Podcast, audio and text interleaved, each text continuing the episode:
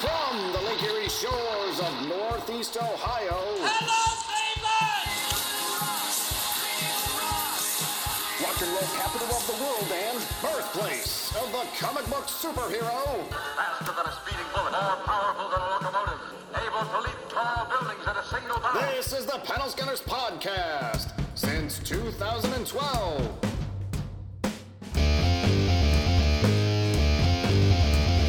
Welcome to the Panel Scanners. We are going to jump right back in kind of where we left off last time, a little earlier this month, where Darren actually started this whole thing last month, actually, talking about our different Mount Rushmores.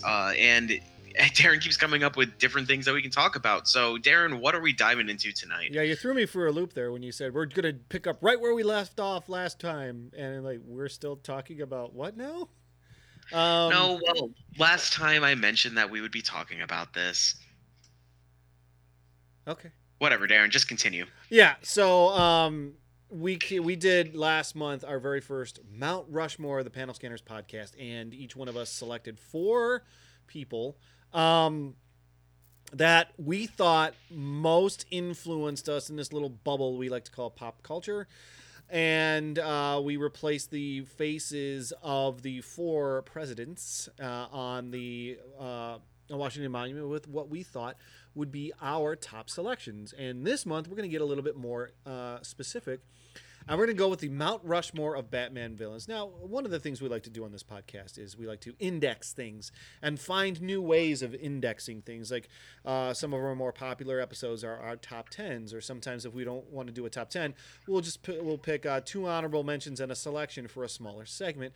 And this is just a new way of presenting some things, maybe giving them a little bit more prestige, a little bit more importance than just simply let's go with our top three something or other.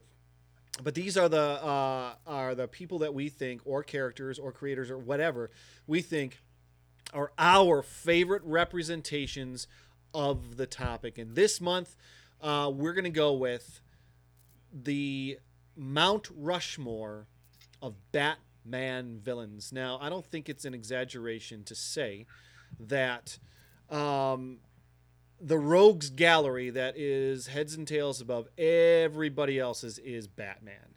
And I just love that term, rogues gallery. And his villains, I think, are in pop culture far more recognizable and far more identifiable than perhaps any other superhero or any other character we can think of.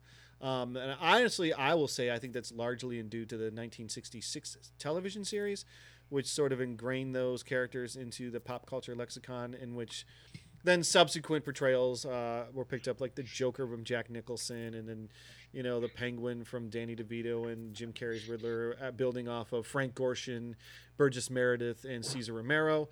And some may even say some of the portrayals were superior at the time. Plus, I think the animated series has a lot to do with it. But these are characters that also, a lot of them been around since, God, the 1940s. When you're talking about some of these Batman villains, you're really getting into the history of comics and comics creation. So I'm going to go ahead and kick it off. You know what? I was trying to think who the honorable mentions would be. I'll just go with the field in this one because there are just so many great Batman villains. To leave anyone out seems almost criminal, pun intended. But I will mention one person that is not on my Mount Rushmore that in particular that I will place in my honorable mentions, and that is the Joker. Wow. Is in my honorable mentions for a couple of reasons. I love the Joker, but I think the Joker is to Batman what the Great White Shark is to Shark Week. We all know about it. There are other sharks out there that I think are very interesting as well. There's just most of the, and I do agree that most of the great Batman stories do involve the Joker to some degree, but God, there's just so much more out there. And I also feel like we're probably going to talk to him. You guys are probably, one of us is going to have him. If not, then I think we may just absolutely obliterate whatever credibility we have. If none of us, if none of us somehow has the Joker at our Mount Rushmore. But anyway. So this isn't your Mount Rushmore, then. This is my Mount Rushmore of Batman villains. It's really not, though. It is. Because you're not picking the Joker. No, I will say I put. Because you're not picking him out of spite. No. I actually do think that when I read Batman stories, the four people I have on here, I do find I like a little bit better. And one of them is a bit of a wild card. So, no, I would pick these guys. And one of them I could slide in for a bunch of other characters. And it's just, you know, I think a lot of times we talk about how, you know, ask us on a different day, we might give you a different answer. And this is definitely someone I've been engaging with, a character I've been engaging with a lot recently. But occupying the George Washington spot on my Panel Scanners Mount Rushmore is Ra's al Ghul. And I think that, you know, we identified that the top spot is probably the George Washington spot. And I think my favorite Batman villain is Ra's al Ghul. And the other, in years, it's been somebody else too. But he was created by Denny O'Neill and Neil Adams, along with Julius Schwartz. First appearance was in Batman 232. That's 1971. And I think that Ra's al Ghul presents the biggest threat to Batman physically and intellectually. You know, when you talk about a story with Ra's al Ghul, a lot of times it also takes Batman out of Gotham City, which I really enjoy when Batman's sort of somewhat out of his element, although you can claim some of the Batman portrayals he's never out of his element. Some of his key moments were basically any time he appeared during the O'Neill and Adams run in which he was created. Batman, the animated series, he was used terrifically. Of course, the introduction of the Lazarus Pit, which, you know, has become a very popular DC rabbit out of the hat kind of a thing that they've used for a plot device. Batman Begins, he was used expertly, just an absolutely, you know, when we all thought Liam Neeson was playing Ra's al Ghul and then he wasn't, then he was. So it was pretty cool. And in Arrow season 3, he was a really good foil for Arrow in season 3. So Ra's al Ghul, a lot of flexibility. He presents problems for everybody in the DC universe, not just Batman. And he occupies the George Washington spot on my Batman villain Mount Rushmore. I'll jump in second here. So I obviously am not as big of a Batman fan as you two. I'm not as well versed in it. I grew up with the animated series. I've read a spattering of comics throughout the years. It took a lot of pushing for me to even read the Court of Owls stuff when the New 52 dropped. So I had a lot of, like, I struggled with this a little bit. So I really sat back and I thought, when I think Batman, what are the storylines and villains that are tied to the storylines that really kind of caught me? I do have one honorable mention, which is going to be Mr. Freeze. More so because I've always enjoyed the way that Batman and he interact, and the fact that his driving force isn't always – it's so hard to, like, think that he's completely evil because he's just trying to bring his wife back in some sense in many of the stories. So whatever, Mr. Freeze. So but my top spot is the one that Darren decided to completely leave off his Mount Rushmore, would be the Joker. First appearance in Batman #1 of 1940, created by Bill Finger and Jerry Robinson.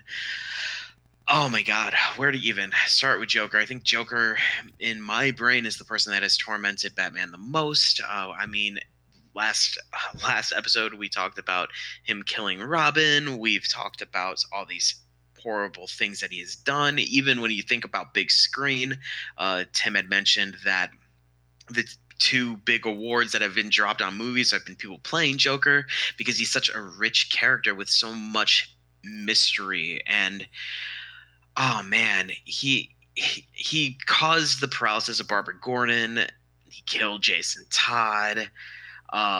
He killed Jason Todd. Everybody, let's just those who voted killed Jason Todd. And didn't he kill one of Gordon's wives? Sure. I'm sure he did. I seem to remember that. And I mean, he's so ridiculous. Like, it's one of those things that I can't think Batman and not see the Joker. The Joker is just such a driving force behind everything he does. I don't know what else to say. I feel like Tim is probably going to jump on this at some point also. Oh, I am too. If he doesn't, I don't even know. I don't know you two anymore. So my top spot absolutely goes to the Joker. Well, let's see where Tim goes with this before I jump in on the Joker. What's that? I said, I want to see where you go with this before I jump in on the Joker. Where I'd go with this? I don't know. Well, I didn't know that we were supposed to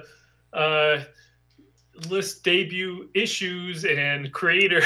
You don't have to worry about all that. Boy, you guys are hardcore. I just have my research pulled up from earlier. Who occupies your George Washington spot on the Batman villain Mount Rushmore, Tim? Listen, I know it was obviously it's Crazy Quilt. I almost gave it to Condiment King. Yeah, I was going to say Condiment King. That's right. My mistake was Condiment King. Of course, it's the Joker. It could only be the Joker. He is. I think Christopher Nolan said it best, where the Joker, he's like the shark from Jaws. He's just always there. He's just always been there. He's just always been there. I like the best when, I mean, as we've gotten further along, they've tried to give him, more of an origin story and things like that. I mean, there is a reason why this guy has been a villain in 5 Batman movies. Yes, I said 5. Batman 66 had a movie. That's the one that I was forgetting. Yes, Cesar Romero. Hey, if you count the animated ones, it's more, isn't it? Oh, yeah, here we go. Yeah, that's right. That wasn't it. Thank you. You're everywhere. Right. Everywhere. Yes, 6. I mean, the dude is just, he's this utter chaos. Dude, he's utter chaos, and he's in love with Batman. He is in love with him. If Joker has a meaning, it is to, cause turmoil for Batman. He essentially, he represents everything that Batman is trying to get under control. And just like the Joker, Batman will never get everything under control. He can't get the Joker under control. The whole Batman's whole reason, this battle, this war on crime, he can't win it. He will never win it. And it's I think the Joker ultimately represents that. Just sometimes bad things happen. Sometimes chaos just happens, and there's not much you can do about it.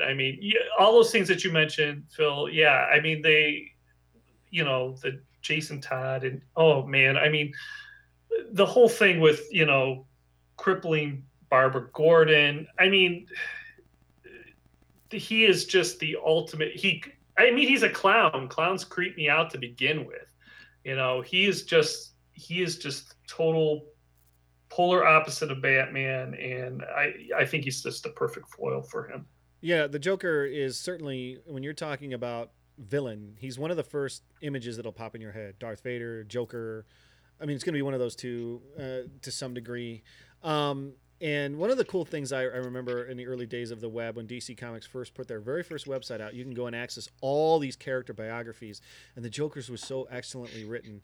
And the first thing you see is just his picture. And it says the Joker has committed sins that defy logic. And he is,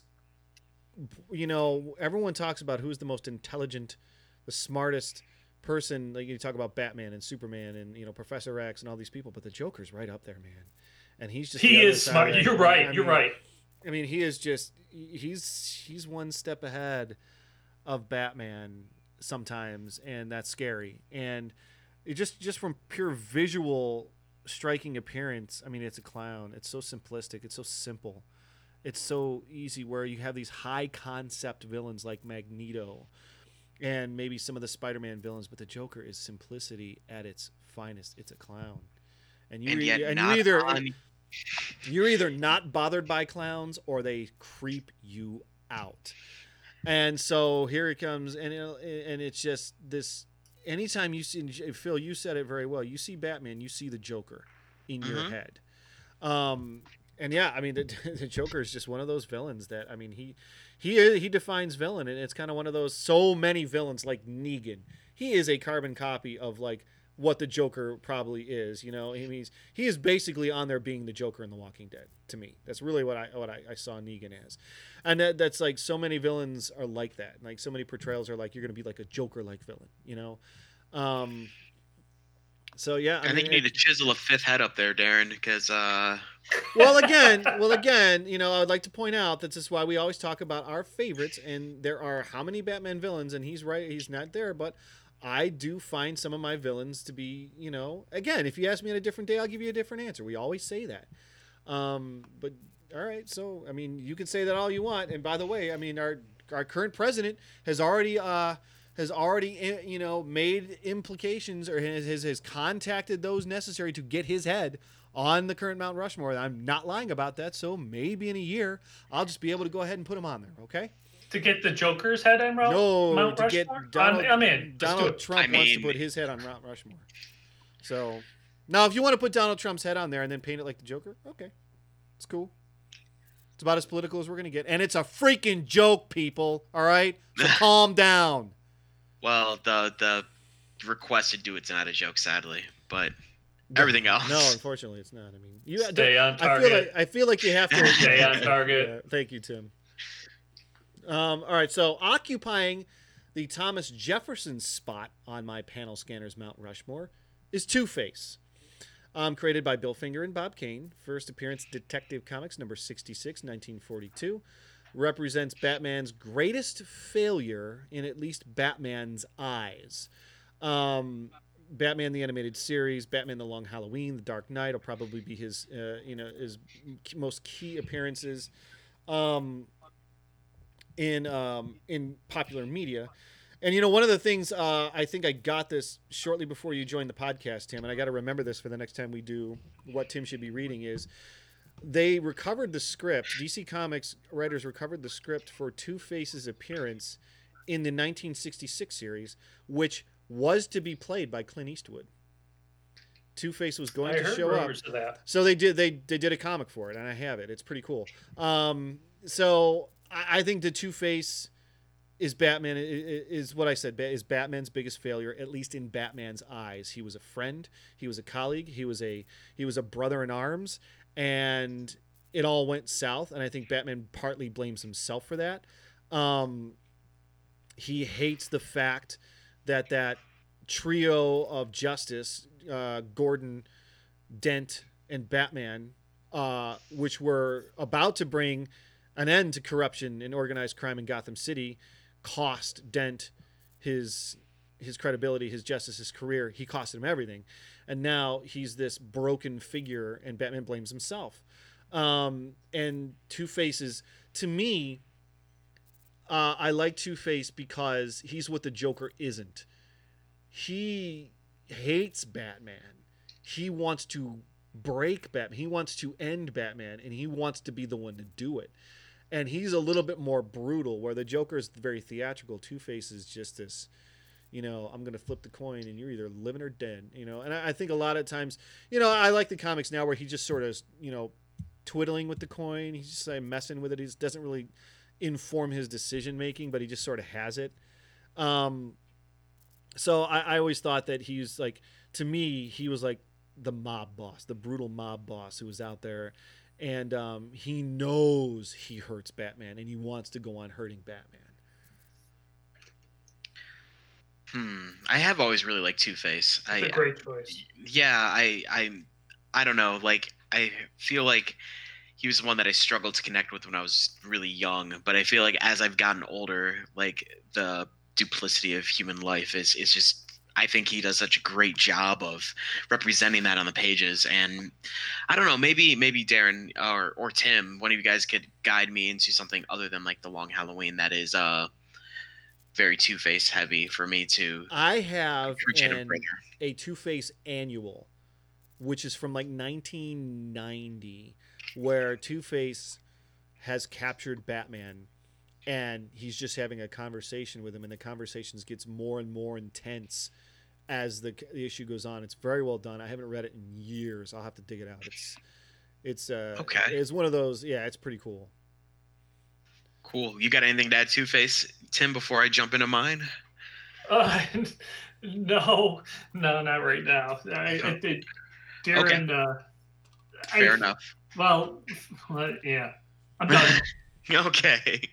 My second face on my Mount Rushmore is something that I think it jumped into my head initially because when I started reading Batman, this was a big villain.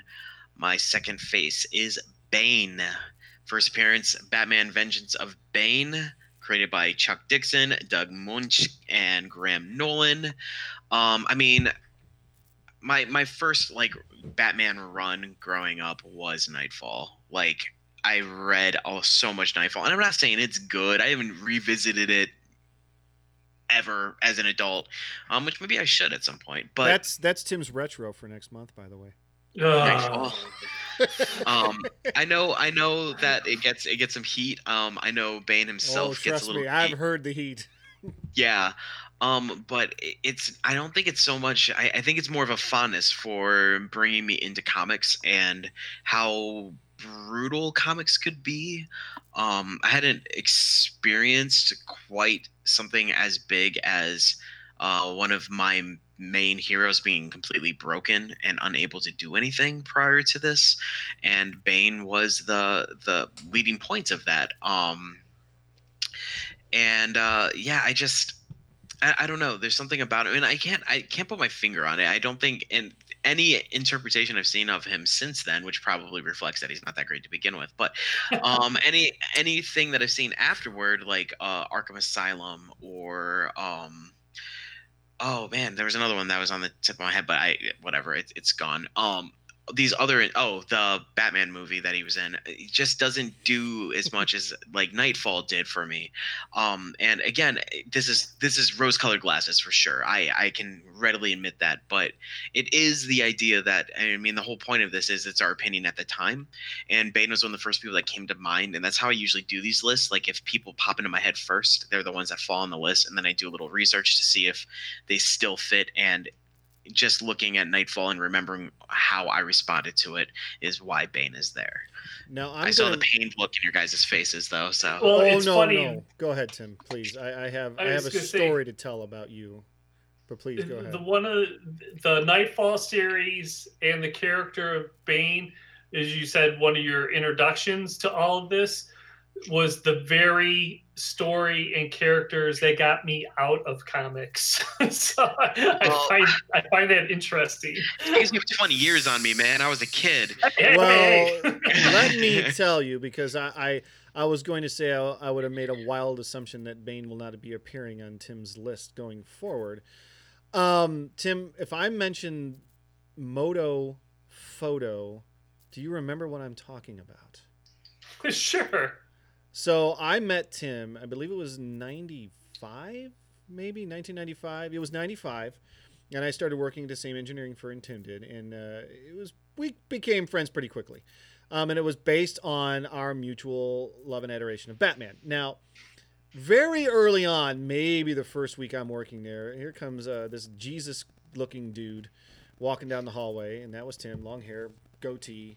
Drove, what was it, a Photon? What was that car? A Laser? What? A Photon? What was it? That it was an ion cannon. You almost made that man spit his water. That is not okay. Yeah. Okay, so he had this red. It was what dudes drove when they couldn't afford a real hot rod. And you know that's true. And he had the Batman seat cushions. Oh, I did too. And you had the Batman floor mats. It was awesome. And it was one of those things where I had said that I really, really loved Nightfall, and he got visibly shaken. I still remember this because I think it was at one point, I think I've made a friend for life or this man may kill me. But we has to. It's still up for debate. Is this okay? Well, it's a good thing we're going virtual right now. But one of our tasks was when the engineers would go out and take photographs of the landscapes, we would have to run the film to Moto Photo, which was roughly 25 minutes up the road. And I mentioned this, and I'm only there a week, and Tim goes, "You're coming with me," and there's no way Tim had the stroke to do this. I don't think, but he did. because, I mean, and he put me in his car and we drove, both of us, on the clock to Moto Photo. And he lectured me the entire time about why I was wrong and how I didn't get it. And this went on, and I was like, my God. I mean, he was like, so you like this? And he would like, so you like the people being tired? So you like this? And he kept telling me what I liked and why it was stupid. I'm like, my God. And that went on. And then, like, I remember, like, there were times where I cultivated those reactions from Tim, and there are times I do it still. That is fantastic, mostly because I have zero recollection of this. I mean, I remember Moto Photo, and I remember taking things up to Moto Photo all the time. I have no recollection of me doing that to you and having that conversation, and I love that. I was going to say, knowing you, I can see that, though. I remember it so well because I believe it. There, you know, you and I both know there were times in that company where it was dead. Like there was just, you were searching for things to do, and in those times, I would intentionally bring something up. Like I remember, like before that happened, I told you that my favorite Batman movie was Mask of the Phantasm, and I think you instantly went, "Okay, you're cool." And then I think I mentioned that, and you're like, "I must save him. He's on the right track. He knows that Batman Mask of the Phantasm is the best Batman movie, but he also likes Nightfall. There is hope for this young lad. I will set him straight." And I still remember that. It was so funny because I was like, okay, I found someone who's just as passionate to me, but now this person is putting me in his car and lecturing me for 40 minutes. So that is so great. Awesome. So thank you for sharing that with me because, like I said, I don't remember. And, yeah, that was something I totally would have done. And that's... Man, that's wonderful. And I also remember how much I said I like Superman better than Batman, and you followed me around the office telling me how I was wrong about that, too. Well, you are, but... Yeah. See?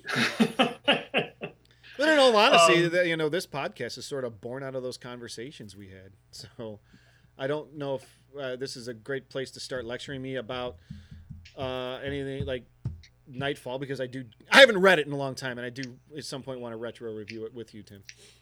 Maybe the three of us should. We probably should. Very should. Opinions. All right. This might be the impetus for that one.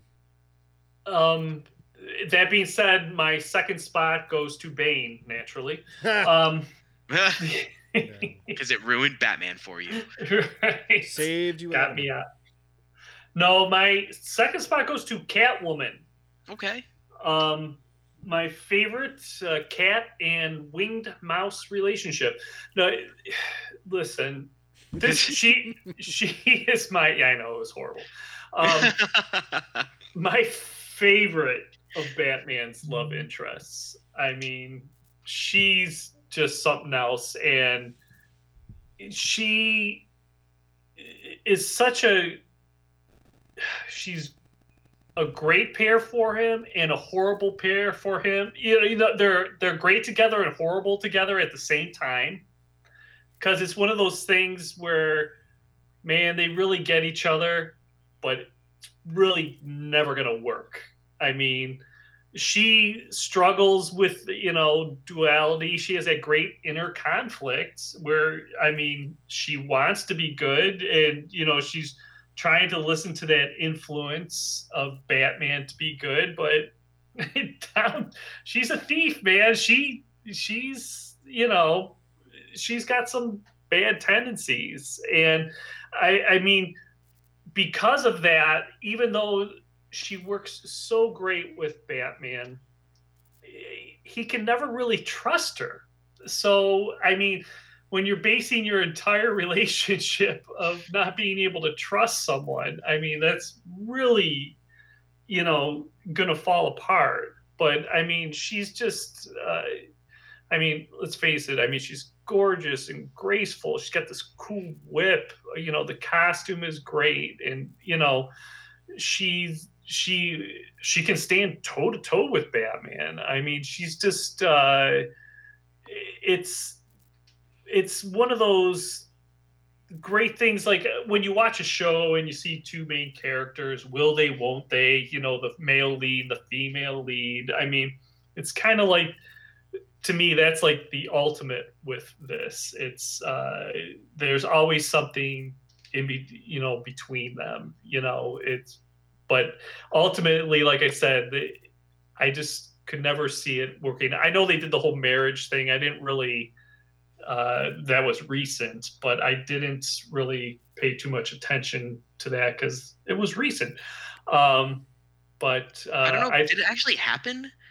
It's funny. At the time, I was reading Batman comics, but of course, I was reading Detective, not Batman. And it ended exactly how you thought it was going to end. She left him at the altar.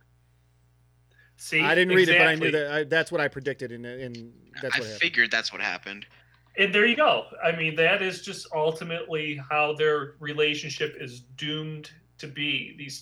These two people who are so perfect for each other, yet at the same time are so horrible for each other, So I just think she's just a fantastic character, and that's why she gets my second spot.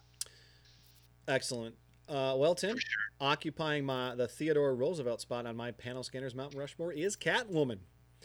Hey! Created by Bill Finger and Bob Kane. First appearance, Batman number 1, 1940. Key moments, I don't know, pick one. Everything you just said is so right. I always think of Julie Newmar, Eartha Kitt, Lee Merriweather from the 66 series. Each of them excellent in their own right. Michelle Pfeiffer was the highlight of that. Every now and then I search a list when we're researching for this, and I see Batman Returns being one of the greatest superhero movies of all time. And I think I'm with you, Tim. I'm like, that thing is weird. Okay, if you say so. But she's absolutely the highlight of that film. She's every man's fantasy for sure, and Batman's biggest weakness. And I sort of have a theme here with mine. Batman's biggest threat, his biggest weakness, and his biggest failure are mine. And Catwoman definitely represent his biggest weakness. It's the one thing where he is, perhaps his judgment is a bit clouded. He's uncertain of which way his moral compass is going to lead him because he has seen this woman, a criminal, certainly not to the level of the Joker or Two-Face. She's a thief. She's definitely self-absorbed. But at the same time, he knows that she's got her own code, and she follows that code, and she doesn't want to see people get hurt, and to that degree she becomes an ally. And everything about her, every costume she's been in, she's every single man's fantasy. I am no different. When my wife dressed as Catwoman a couple years ago, I was extraordinarily satisfied with that. I was very happy. I think we've all had that at some point. And she's of Batman's villains, perhaps the deepest character. I mean, the Joker's fantastic. He's sort of a one-dimensional character. I mean, it's fantastic, and you don't really want much more than him. But there's layers to Catwoman, which is why Batman still is interested in, why that relationship still works, and why that marriage... I from my understanding and from what people I read, that the storyline itself was fantastic. It ended in the only way it could end, and the only way you want it to end. She's a wild card. I will say that I felt that, unfortunately, she was the biggest weakness of The Dark Knight Returns, the third Batman Nolan film.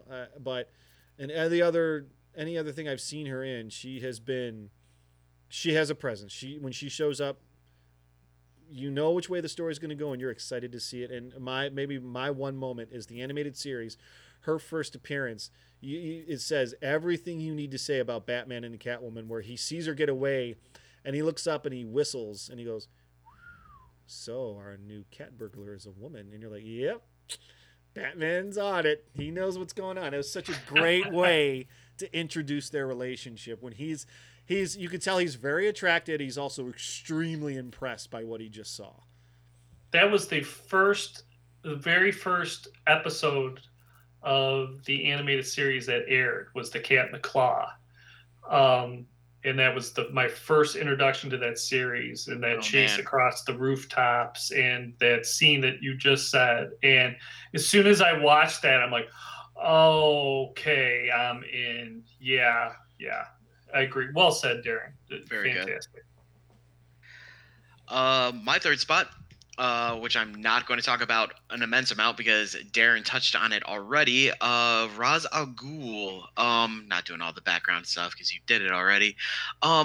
Main reason that he showed up on my list is because he was the first Batman villain that I saw that I wanted to know more about his history right away, because he didn't seem like all these other over-the-top dressed in crazy things. He wasn't a clown. He wasn't this big muscular guy breaking backs. He wasn't flipping a coin with messed up face. Like he was almost like vampiric. And I was like, this is such a cool idea. And just learning more about like the Lazarus pits and the fact that he really makes Batman look inward and struggle with his own self, and like the respect he gives Batman, I think is very cool, and kind of why he's nudged his way in, other than all the things that Darren already said. I stayed quiet because I had it hidden a couple faces down. So yeah, so Ra's al Ghul is my third. I was quick on that one. No, it's fine. He's a great choice.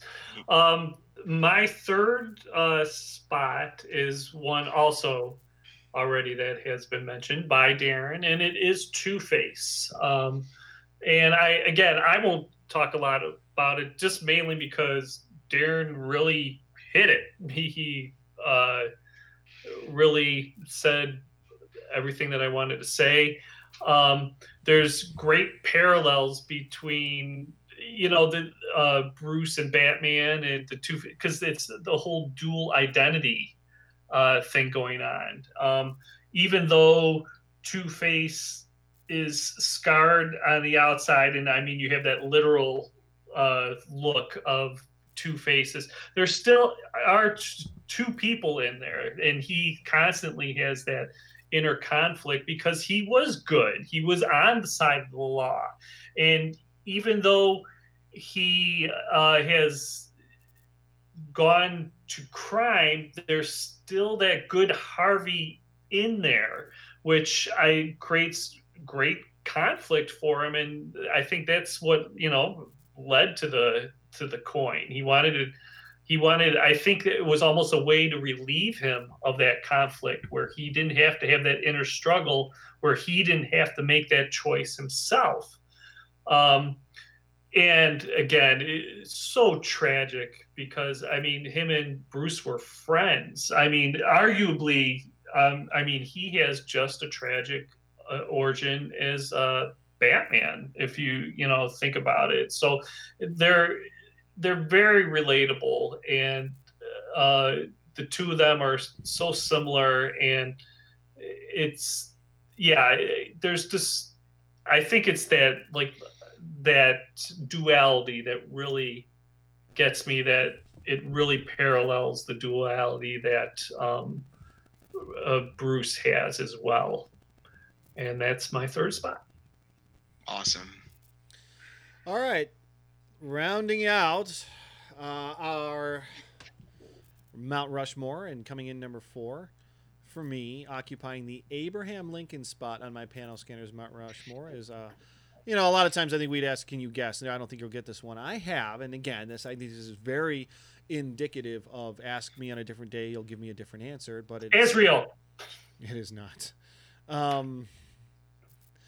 I have Carmine the Roman Riddler. Falcone. I don't know if you heard that. I said I have Carmine the Roman Falcone for my number 4. And I think this is because he's created by Frank Miller and David Mazzucchelli. First appearance, Batman number 405 in 1986. Key moments, Batman Year 1, Batman the Animated Series, Batman the Long Halloween, Batman Begins. And I really, really like it when Batman is going up against the mob. I like it because, of course, I love all the colorful villains, all the guys and girls we've already mentioned. But there's also something so grounded and gritty when Batman's just tackling street crime, because one of the things I love about it is because in those worlds, the thugs are always acting as the top of the food chain. And when Batman's involved, they're far from it. In fact, when Batman's involved, most of those street-level thugs are so far over their heads that they don't know it. And through their eyes, you see Batman as a terror. To them, he is scary. He's the thing you don't want to run into. I mean, you can handle the cops. You can handle detectives. You can probably handle other mobsters. You can handle, citizens sticking out for yourself. But this is someone you cannot handle. And I love it when he interacts with mob bosses. Mask of the Phantasm. I don't know if he's in there. But when he says, if you think I've leaned hard on you before. And Batman knows he somewhat needs their network to operate to a degree. But he also knows he can take it down at any time he wants. Like one family may serve his purpose to take down another. And as soon as he takes down that family, he's going to take down the other one. To me, it's like one of the reasons I so loved The Long Halloween is because although the colorful characters are there, it's a story about a family. And it's a story that, it's like you slapped Batman into The Godfather. And it's just so noirish and to a degree, I feel like Batman's sort of grown up beyond just the street level crime. Obviously, that he's now a global competitor. He's now able to handle most of the situations that Superman would handle. But at the same time, when he gets back down to that street level crime and he just goes after, him grabbing a thug off the street and, interrogating him and seeing that thug just absolutely terrified. Like he wouldn't probably, if he were in an interrogation room at whatever precinct, he's not going to snap, but now he's hanging upside down by a thread from a neo-Gothic architecture-laden gargoyle, and he's got this demon-like bat screaming at him saying, you are going to tell me everything you know, and he's singing like a canary. That's the kind of stuff, like that's the Batman I remember reading about from the 80s. I think I choose Carmine the Roman Falcone as representative of any time Batman is in a story that he's going after the mob. That's a great choice, and I love that. I love that. Actually, some of my favorite episodes of the animated series are when he deals with the mob with Carmine Falcone, Tony Zuko, Rupert Thorne. I'm so with you about him in the mob. There is just something special about it when he's not facing these over the top colorful criminals. It is so grounded, and I love that choice so much. Fantastic. And generally speaking, when those stories are taking place, Batman's also kind of on the outs with the cops too. Like he's sort of operating in between that, and he, I remember, Tim, you always telling me it's always so fun when Batman's on the run from the cops too. That is my favorite Batman, when he's not with the law enforcement, not a deputized, agent of the, law. Yeah, that is my favorite Batman, when he's running from the cops just as much as he's trying to fight crime while doing that. Yeah, I'm with you. Yeah, great choice. Very cool.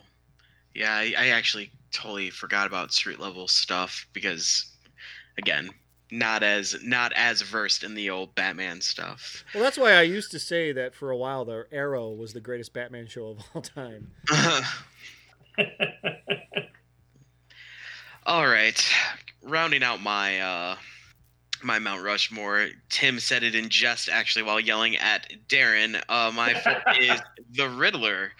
For a couple reasons. Well, before I even jump into all that, the Riddler first appeared in Detective Comics number 140, created by Bill Finger and Dick Sprang.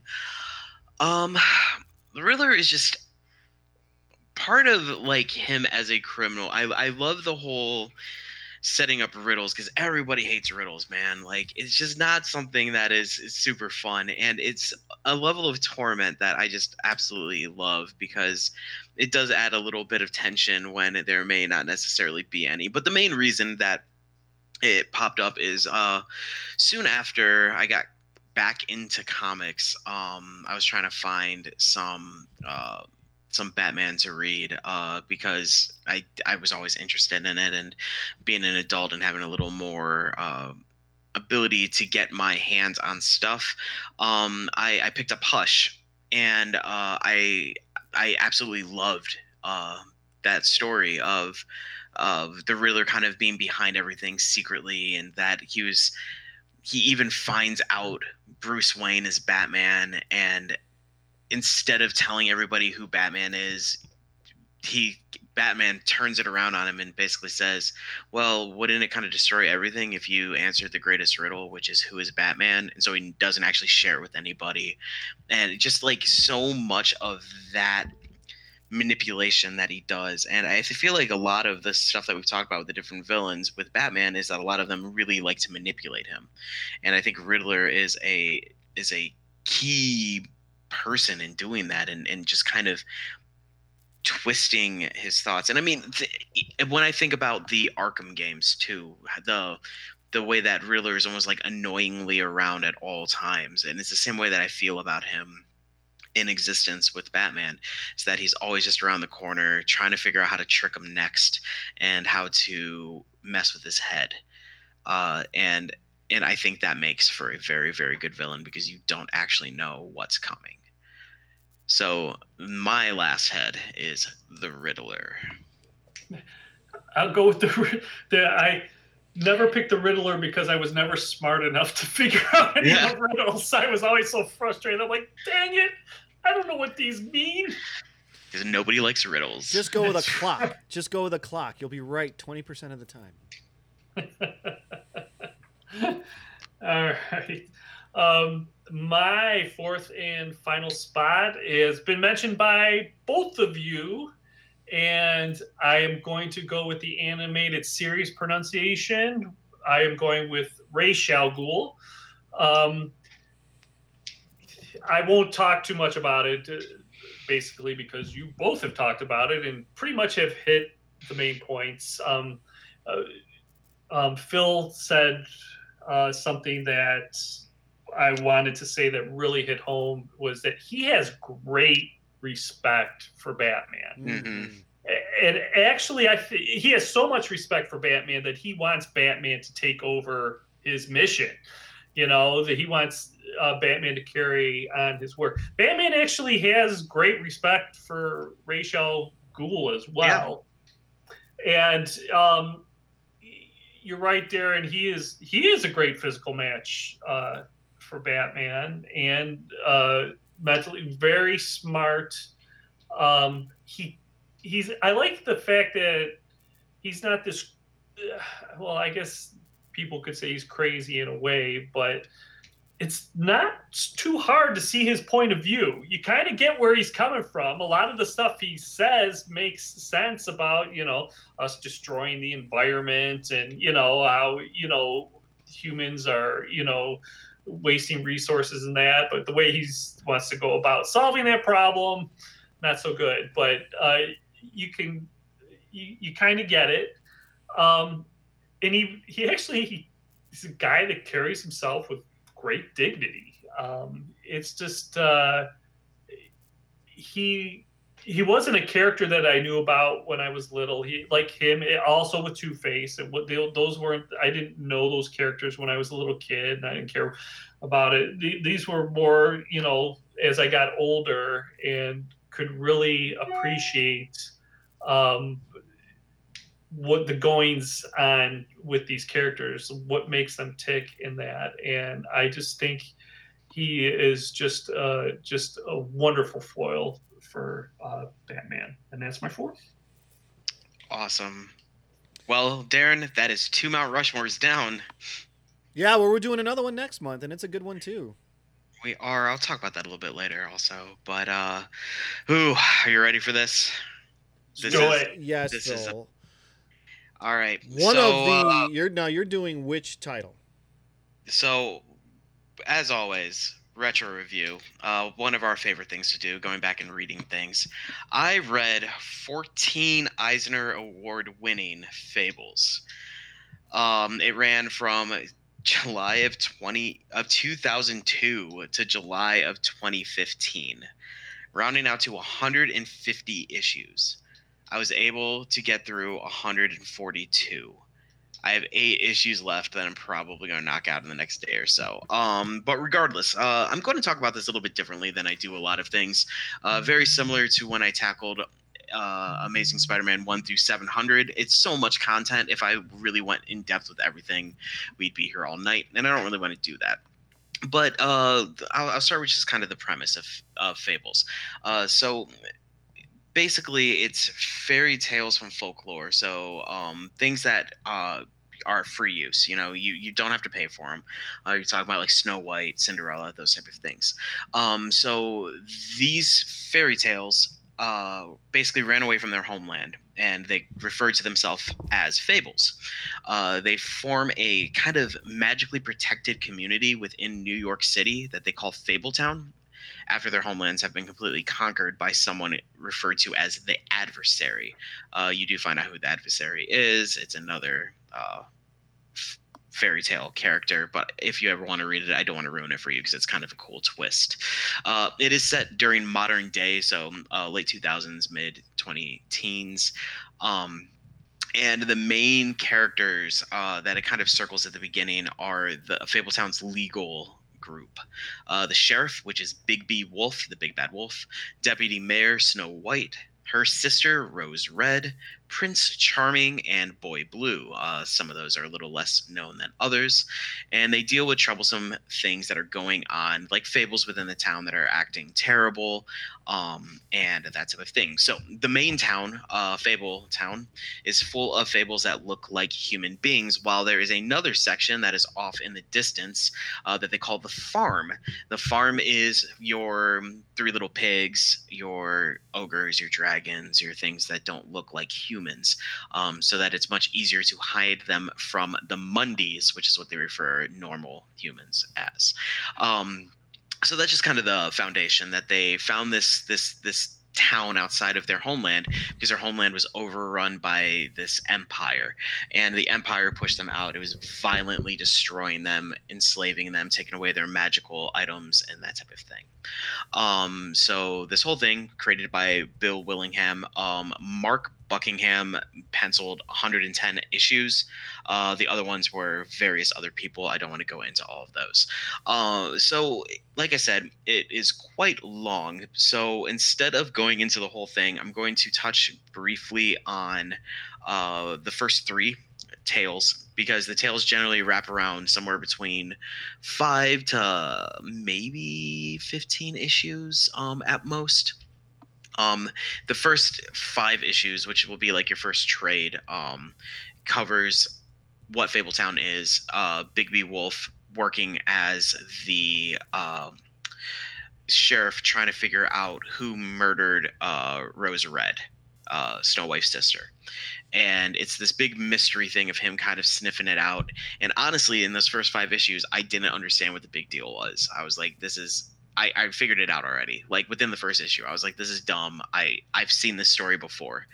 And then in the following issues, they introduce the actual farm where the people are that are kicked out of town, and the people that don't look human. And it started getting a little more interesting. There was a revolt there. They were tired of being treated as like second-class citizens because they weren't human. And like you start to get a feel for each individual character, and you do start connecting to the different people, and you start feeling that Big B, even though like he is in human form, like he's treated like he is an animal. And so you see these relationships develop throughout the whole story of like them falling in love, them falling out of love. You learn to hate people. Like Prince Charming is an absolute tool. He's so bad. Like he's a womanizer. He just sleeps with women, uses them, and then moves on as soon as he gets the chance. And he's like, and that's just kind of the character he is, and everybody just kind of hates him.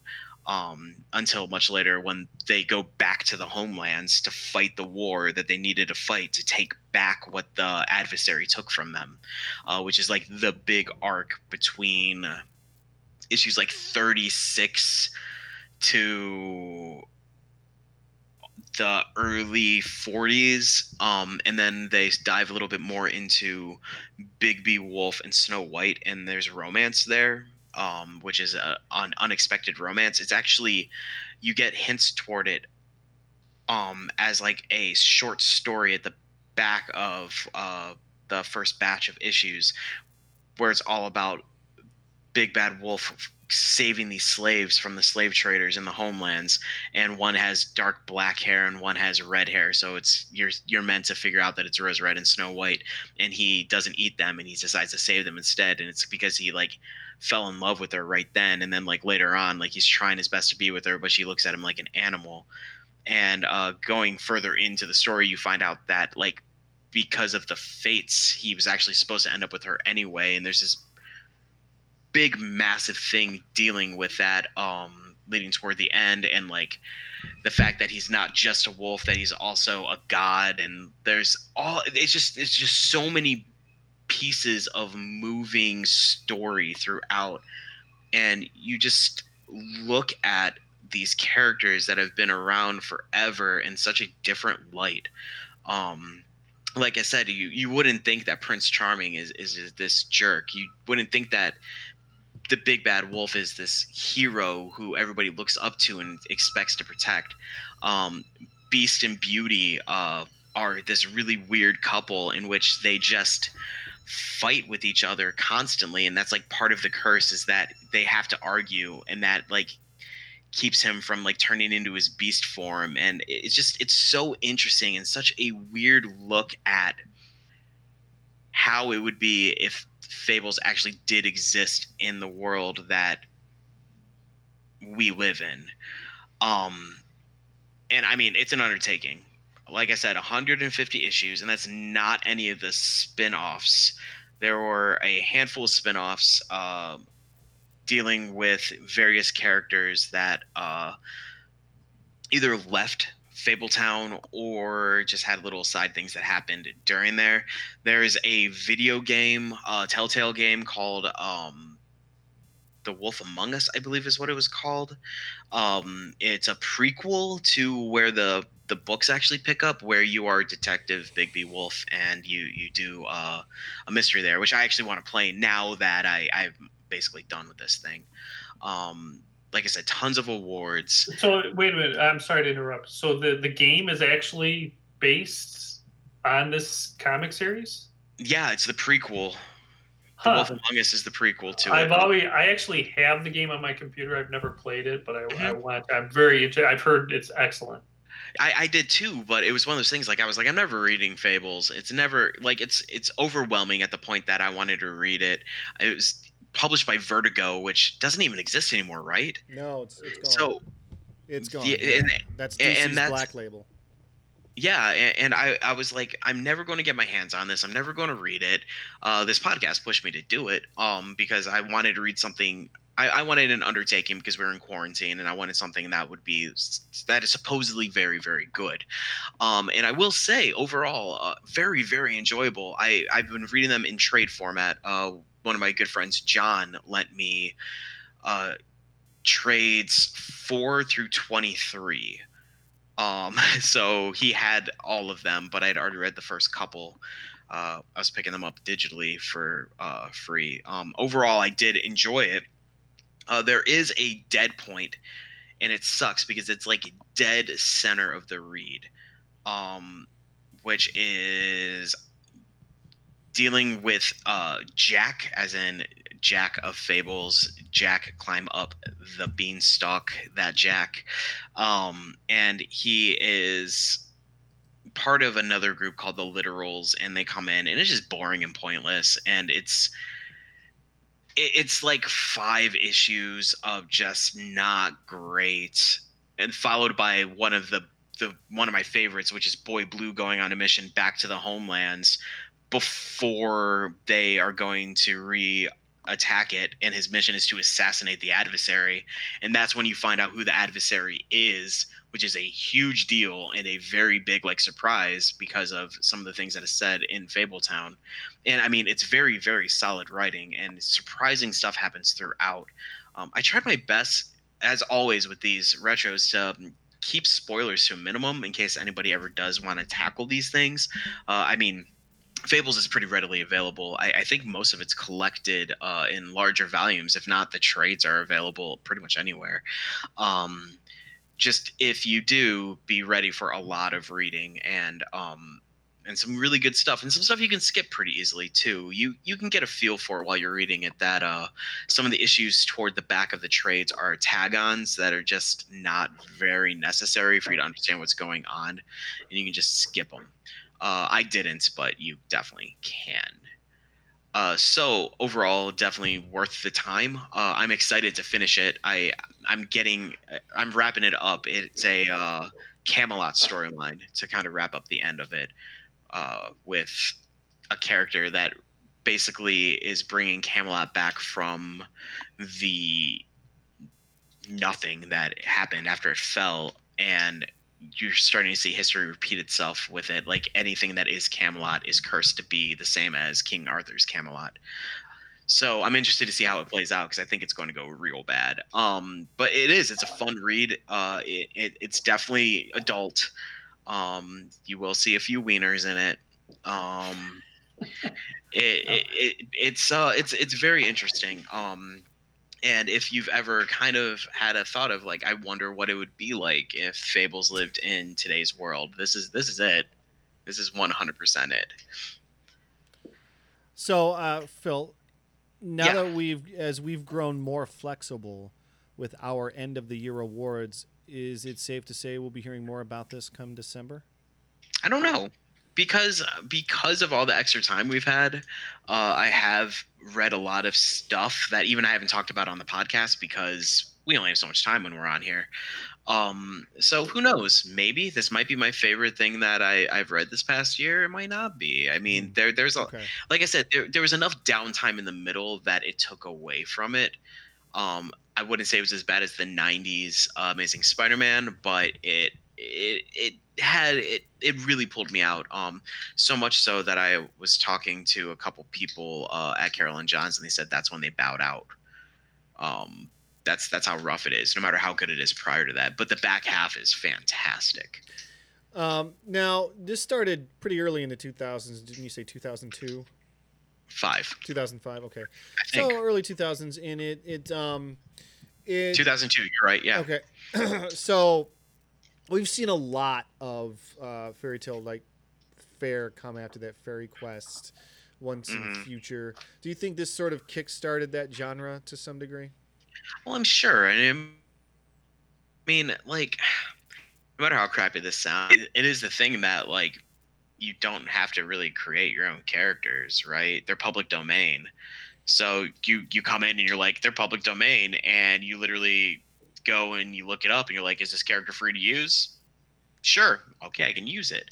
And that's actually one of the things that Bill Willingham said is basically, can we use this guy for free? Do I want to use it now that I know it's free? And that's why like Big Bad Wolf, Bigby, is his lead character, because he is super free and very easy to use and very easy to manipulate, because we didn't get a lot about him as a character in all these stories. And then they obviously play it so he's the same wolf that blew down the pigs' houses. He's also the wolf that ate Red Riding Hood. So like there's interesting stuff like that. But I'm sure, in especially back in like 2002, something like this picked up. Like that's probably why we got, what was that show, Once Upon a Time, and all that stuff started coming up, because it was more like this was accepted. People loved it, and why not do more of something that people love? It all stemmed from Shrek, when they all went into all the fairy tale creatures went into the woods. What year did Shrek come out? It was before that. Late 90s, early 2000s, pretty early 2000s, right? I would say early 2000s. I wonder if they're contemporaries of each other. 2001, Shrek came out. Wow. That's interesting. That is very interesting. Because if I do recall, isn't in the sequel, isn't Prince Charming kind of a jerk too? Well, at that point, he would have already existed in this. So maybe Shrek stole it from this. I don't know. You stole from us. We steal from you. I get it. I mean, it was a different type of jerk, though. Like, Prince Charming is just a scumbag. Like, it's – yeah. Your opinion will change about him, but he is a scumbag to begin with. Yeah. He basically overthrows the mayor at some point. It's rough. Yeah, and like I said, it's good. It's very, it's, again, when it's something this long, it's really hard to talk about without delving too deeply into spoilers or too deeply into things, especially if either one of you or anybody listening has any interest of diving into this, knowing that it's overwhelming. And no matter how many times people can tell you something's good, like, you have to experience it yourself. And this was one of those, it was the same as when I read Saga. Like, that's what I've been doing, right? In the most recent shows is going back and reading stuff that people are like, you need to read this. And I'm finally doing it. And I'm having good experiences so far. Our former co-host, Johnny, who spoke about Fables so often, we actually had to have him stop because he would cry while talking about it. And he loved it so much. Which I'm not there. It didn't have an emotional effect on me. Hey man, I've read some comics that got me there in years past. I don't blame Johnny whatsoever. I was no, me either. It's one of those things that he just, you know, it hit that sweet spot, man.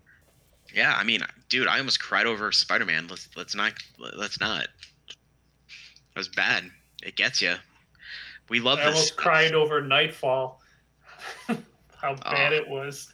Oh, we should make you do that as a read. I almost cried being lectured at in a car for 45 minutes about how bad Nightfall was. My God. I think after I lectured you, I got it all out of my system, and I just forgot everything about it. And I thought, someday I'm going to start a radio show or something, and we're going to talk about this on the air. You just wait. You'll see. Hey, how does that make you feel? Yeah, look at it. It formed such an impact on your life, and I have no recollection of it whatsoever. It won't be this year. It won't be next year, but someday, Tim. Phil, that was fantastic. Thank you. I've not had the opportunity to read it, and sadly, with the amount of stuff that we sort of put upon ourselves, I don't know how far when I'll get to it, but we put a lot upon ourselves to, you know, be able to produce this podcast and keep up to date with some comics. But, I mean, that has been one of those comics that non-comic book readers, or I would say those who traditionally don't read comics, often find themselves gravitated towards. So, I mean, it's a big deal. And I hate saying this because it seems weird to say it, but at the same time, it's pretty much everything out there has gone down the road of potential adaptation. Even last month, I was talking when I did my review of Dreadstar. That's out there. Any whispers about that? Anything coming down the pike that we should be on the lookout for? Not that I know of. Like, it just seems that that's interesting. They did that game. Yeah, I don't know. I maybe Bill Willingham's just done with it. I really don't know. I mean, it's something I'll definitely keep my ears and eyes open for. But I don't know how well it would translate. Really, like, I feel like it'd be one of those things that it seems like it'd be so easy to translate, but they'd probably overdo it. Maybe you're right. Yeah, and maybe that's why it hasn't happened, because it does. That happens a lot with stuff like this, especially something so simplistic that they wouldn't even really have to. They'd put computer animation in when it wasn't necessary. I guarantee it, for no reason. So I don't know. I haven't heard anything. I'll keep my ear to the ground, though. I would be interested, but nothing as of now. I will play a Telltale game at some point, though, because Telltale games are great. I've been meaning to play it, and after hearing this, I'm definitely interested. That might, since it's a prequel, it might be a jumping-off point for me. Yeah, I mean, if you don't like, but I mean, I've heard good things about it, so if anything, it's probably going to be a jumping-on point. So that's what I meant. I'm sorry. Be warned. Yeah. But yeah, so that's Fables. Definitely recommend it if you have the time to read 100 and 50 issues of comic. Who doesn't have that time? I don't know. Like I said, I didn't even make it yet. So, and I've been working on it for 2 months, something like that. So, yeah. Well, you guys have anything else that is pressing? No. Excellent job, Phil. I think that it's it's one of those comic series. It's wonderful to see that get such notoriety outside of comics, especially for those of us who like the industry so much. So thank you for doing that. Yeah, it was definitely my pleasure. I really enjoyed the read. Tim, you got anything? No, I don't. Thanks, Phil. That was awesome. That really was cool. Any clue as to what you might be retroing for us? No, seeing that I don't even know yet, so I can't really give you a clue. It's going to be incredible. I'm sure it will be. I'm sure it will be. Otherwise, next month, just the normal While We Were Away and another Mount Rushmore. Spider-Man villains, I do believe. Yeah, I think that next to Batman, that's probably the best of the rogues galleries that comics has to offer. That one is way more up my alley, so that'll be special for me. So until next time, you can always follow us at Panel Scanners on Instagram. Let us know what your Mount Rushmore of Batman villains are. That'd be really cool. Let me know what you think about Fables. And, give us a review. Drop us a line where you download as well. We'd be happy to communicate with you. For God's sake, someone reach out to this man on the Instagram. Please. Give him some content. Okay. You never mentioned it on the air. Oh, yeah, it's true. I should. That'd be smart. Regardless, until next time, enjoy your comics.